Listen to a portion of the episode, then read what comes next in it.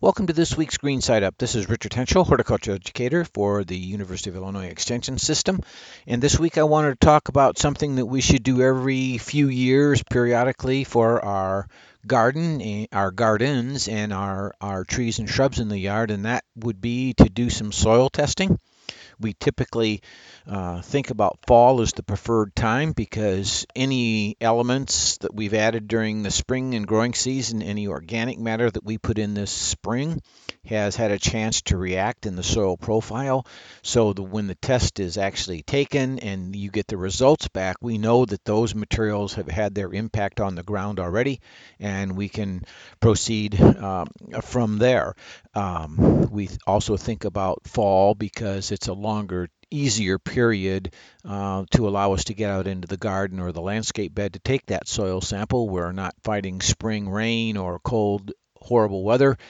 Um, muddy soils. Uh, we can do it in the fall when it's a lot more convenient for us, and we can do it any time from now till there's literally till just before the ground freezes. So we have a, a good strong window here and something that we should be be thinking about doing when we talk about a soil test, and we all hear about this all the time or have read about them all the time, but a basic soil test typically is going to give you some some pretty good information and perhaps let you know why your plants are are, are growing well and perhaps why they're not.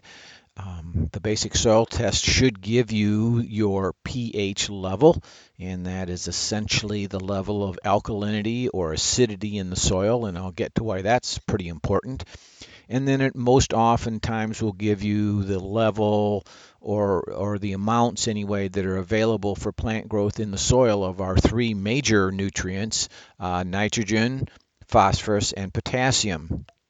The reason the pH level is pretty important is because um, if that is really out of whack, if it's really below six, being more and more acidic, or above seven, being more and more alkaline, this is going to uh, have the potential of limiting um, all the nutrients that the plant needs in terms of availability. It just means that the soil particles are going to hang on to that nutrient um, in a way that makes it harder and harder for the plant root system, those little tiny hair roots, and the uh, soil microflora that also helps feed the plant um, to get it away from that soil particle to go into the plant.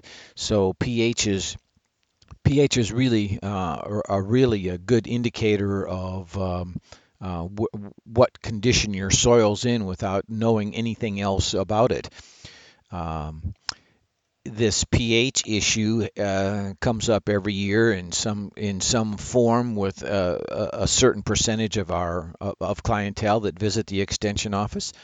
I can say pretty uniformly though that in northern Illinois the pH rarely falls below 6.7 just because our parent material where our soils came from came out of limestone rock so we rarely have an acidic soil. There are exceptions like I visited with uh, rose growers who have spent 20 years adding organic matter to their rose bed. And at that point, the roses are growing more in composted material and organic matter than they are dirt. And in some cases, then those pHs are, are below 6, 5.5, 5.0, and they actually need some lime to bring them back up. But for the most part, in northern Illinois, we don't worry about having to lime our soil. If anything, um, most often we might need to add some sort of an acidifying agent to bring our pHs between the range of 6.0 and 7.0. And this is the range where the vast majority of those at least 16 essential elements that our plants need uh, have ample opportunity and ample availability to get what they need out of the soil when they need it and in the amounts they need it. So having that pH range of 6 to 7 is is very important. I did talk about those 16 elements and pretty briefly here we have some structural elements or structural nu- nutrients and those are as you might think about those are carbon, oxygen and hydrogen. Those are the building blocks that help us build the cells and give our plant structure. And then we have those major nutrients, and these are the three elements that we typically find in a soil test. That would be nitrogen, phosphorus, and potassium. Those are the ones that are used in the greatest amount.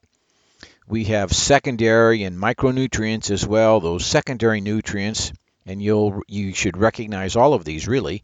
Uh, calcium. Plants need calcium for strong cell walls and skins on their fruits. We need it for strong teeth and bones. Uh, same calcium.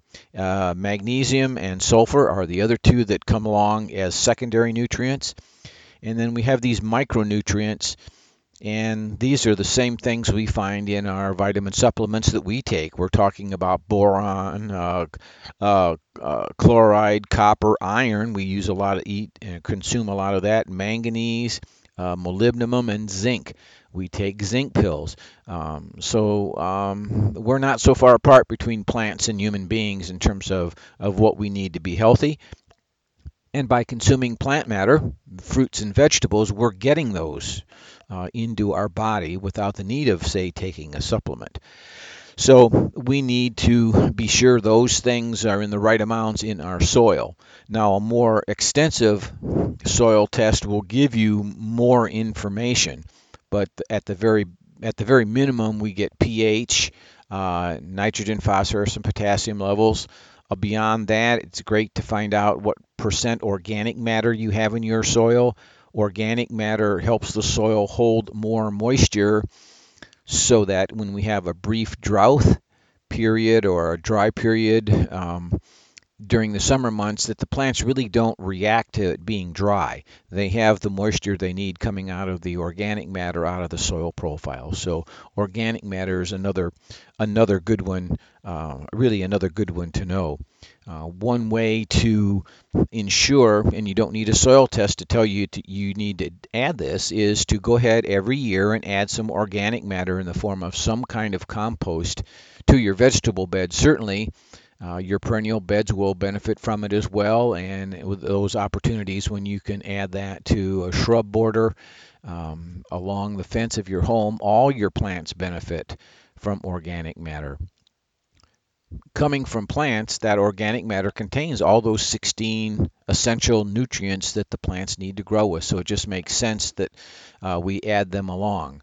What the soil test will tell you is if any of those major nutrients, the nitrogen, phosphorus, or the potassium, is lacking or excessive. Uh, that says, okay, I don't have to add any more phosphorus to my soils. They have plenty, or uh, I do need to add uh, something to bring up the potassium level. So that's an additional amendment you would make to the soil by putting them in the ground now and working them in. These are all chemical reactions in the soil. So this gives us all the rest of this season and into early next spring as we plant the garden to make sure these reactions have occurred so that we've actually improved the soil and would expect a plant response accordingly. Well, this has been Richard Hentschel with this week's Green Side Up. It's a pleasure, and I'll be back again next week.